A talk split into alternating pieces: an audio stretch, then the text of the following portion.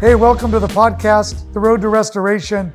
I'm Pastor Sergio De La Mora, and I'm delighted that you're joining me today. Uh, I'm not sure if this is the first time you've joined us or you've been on this road with us in the podcast, but I do want to encourage you, before I go any further, that you will like, share, leave a comment. It really does make a difference. It connects us to more people. It allows the influence of the podcast to go further. So would you take a time right now to, to like it, to share it, to be part of what we're doing? We're really helping a lot of people. And thank you for being part of the journey with us. You know, restoration is a big word. Not only is it restoration, a three syllable word, but it carries a lot of weight with it because it really does talk about something that's lost that needs to be recovered or something that was broken that needs to be repaired. I think if we're all honest, all of us have gone through some form of brokenness or pain or loss. And God wants to bring restoration to our life. In fact, I believe that is the heart of God to bring restoration because in our restoration, He's glorified. And today, I've been in a series called Six Places God Wants to Restore. Six areas that God wants to restore in your life. And oftentimes, we leave things undone because we think that God has forgotten about them. Well, I want you to know God has not forgotten and He doesn't forget. He actually sees what's going on in the inside of our hearts. And you know, just recently I've been asking God, God, there's an area I would like to see you restore. And I want to talk to you about it today. I want to talk about how God restores dreams. That's right. God is a dream restorer. And I want to read this verse to you. It's in the book of Psalms. And what's powerful about this text is that the children of Israel are moving out of a place of captivity. They're discouraged, they're disappointed. And I want to share what happens as they're going back to the land in which they were taken out of. It says in Psalms 126, verse 1 and 2, when the Lord restored the fortunes of Zion, we were like those who dreamed. Our mouths were filled with laughter, our tongues with songs of joy. Then it was said among the nations, The Lord has done great things for them. The Bible says as they came back and God restored their fortunes, God restored their situation, not just economically, but mentally, um, spiritually, personally. It says, We were like those who dreamed again. Think about it. That the Bible says that when God brings restoration, it causes our dreams to be restored as well. So much so that it says, we were like those who laughed. It says that we were like those who were sang songs of joy.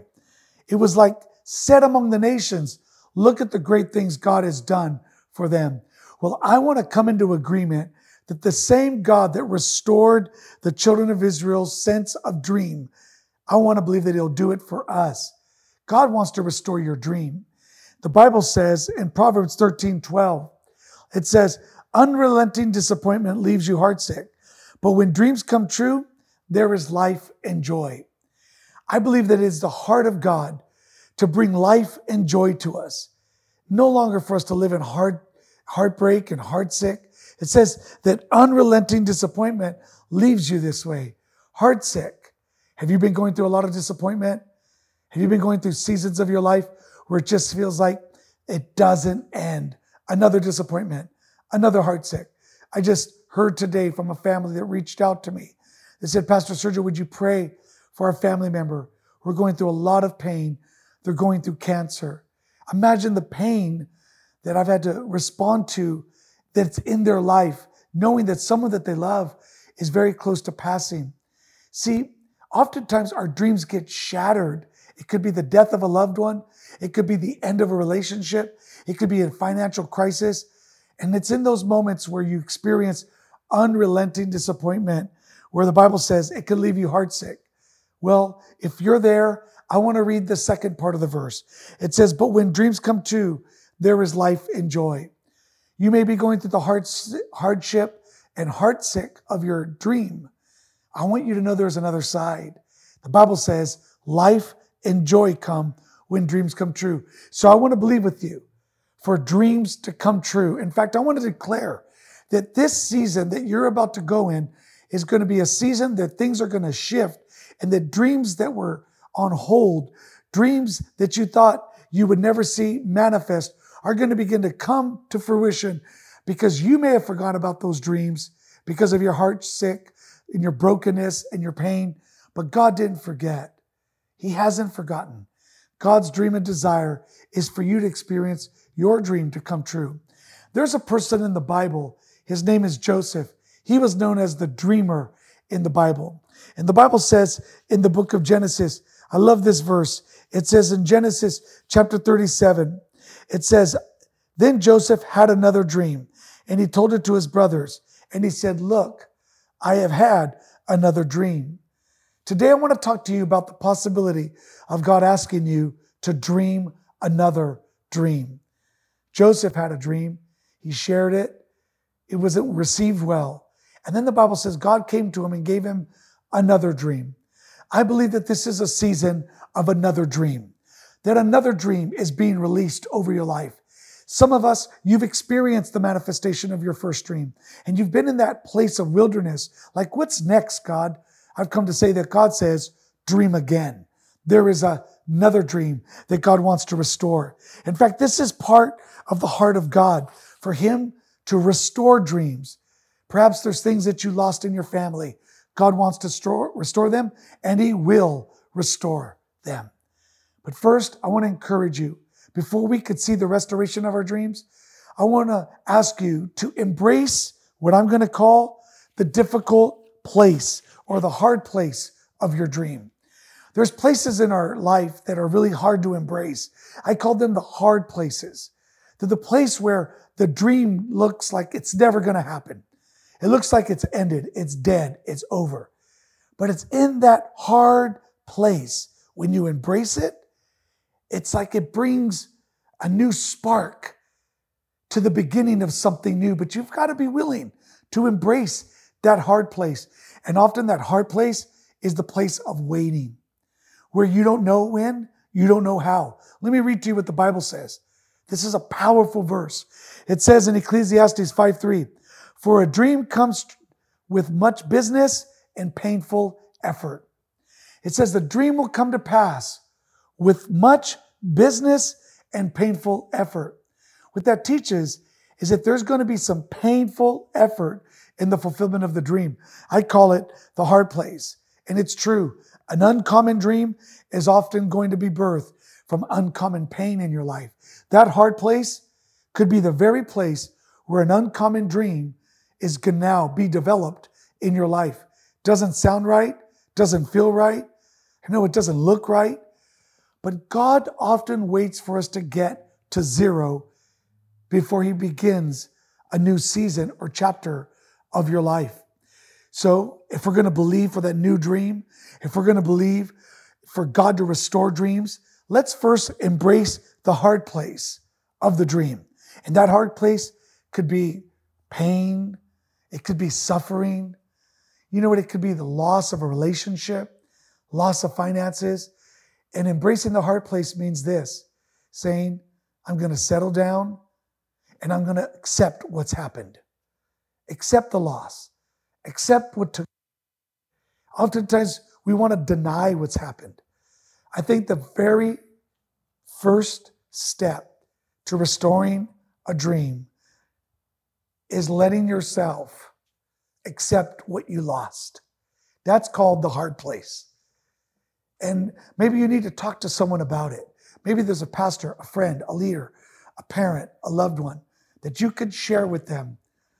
I've been disappointed for a long time because this dream broke my heart, or this broken dream broke my heart, or this dream that's been on hold has kept me disappointed.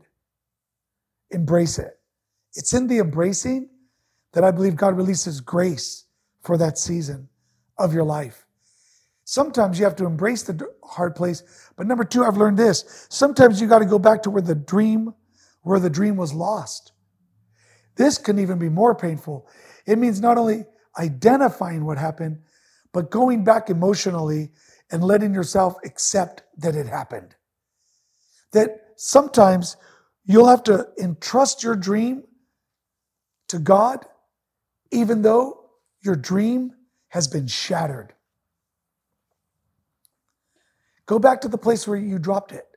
Did you drop it by making this decision or that decision? Or did you drop it by choosing this instead of choosing that? Oftentimes, we don't want to revisit the place where we dropped the dream because it's too painful. I want to encourage you wherever you have to go in your heart and in your mind, let yourself go there. When I've had to do that, it's been painful, but it's been so rewarding. I've had to go back to places in my life where why didn't that where did you drop that dream? Where did you drop that which was so important to you? And I've had to learn to go back to those places, embrace those places, identify those places, and then give that place to God.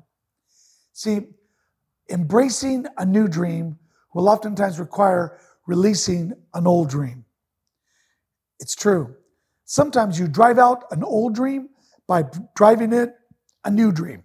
Think of a nail. Sometimes to take out an old nail, you've got to put in a new nail. Sometimes you got to give yourself permission to dream again. So that's what I'm talking to you about. The children of Israel, when they went back, they gave themselves permission to dream. Joseph, after the first dream, gave himself permission to dream again. I like this verse. The Bible says in the book of Acts, chapter 2, verse 17, it says, In the last days, God says, I will pour out my spirit on all people. Your sons and daughters will prophesy. Your young men will see visions, and your old men will dream dreams. What that says is that, that the older we get, the tendency is to no longer dream. The Bible says when the Spirit of God comes upon us in the last days, this is a prophecy. It says, I will pour out my Spirit. And one of, well, as we could see in Scripture, one of the indicators that the Spirit of God is moving upon a, an older person's life, they'll dream again. They'll dream dreams. They'll dream new dreams. So I'm not sure where you are in your dream journey. I'm not sure if you look out your if you look out the window of your future and you and you and you there's a lot of uncertainty. If you look in the rear view mirror of your past, there's a lot of regret. Or maybe you're sitting in a seat right now in the present and all you're left with is the wilderness of pain. I want you to know this. You're not alone. Joseph went through that dream. Um, the Bible says here that older men will dream dreams so that young men can have visions. Let me say this to you. Right where you are is the place where God wants you to dream. In fact, in the book of Genesis, chapter 13, when Abraham and Lot split, and Lot decided to leave Abraham, his uncle, and Abraham, his heart was broken. The Bible says God told Abraham to come out, and he said, Look up from the place where you are to the north, south, east, and west. He told him to look up from the place where he is. And I believe that this is a spiritual principle.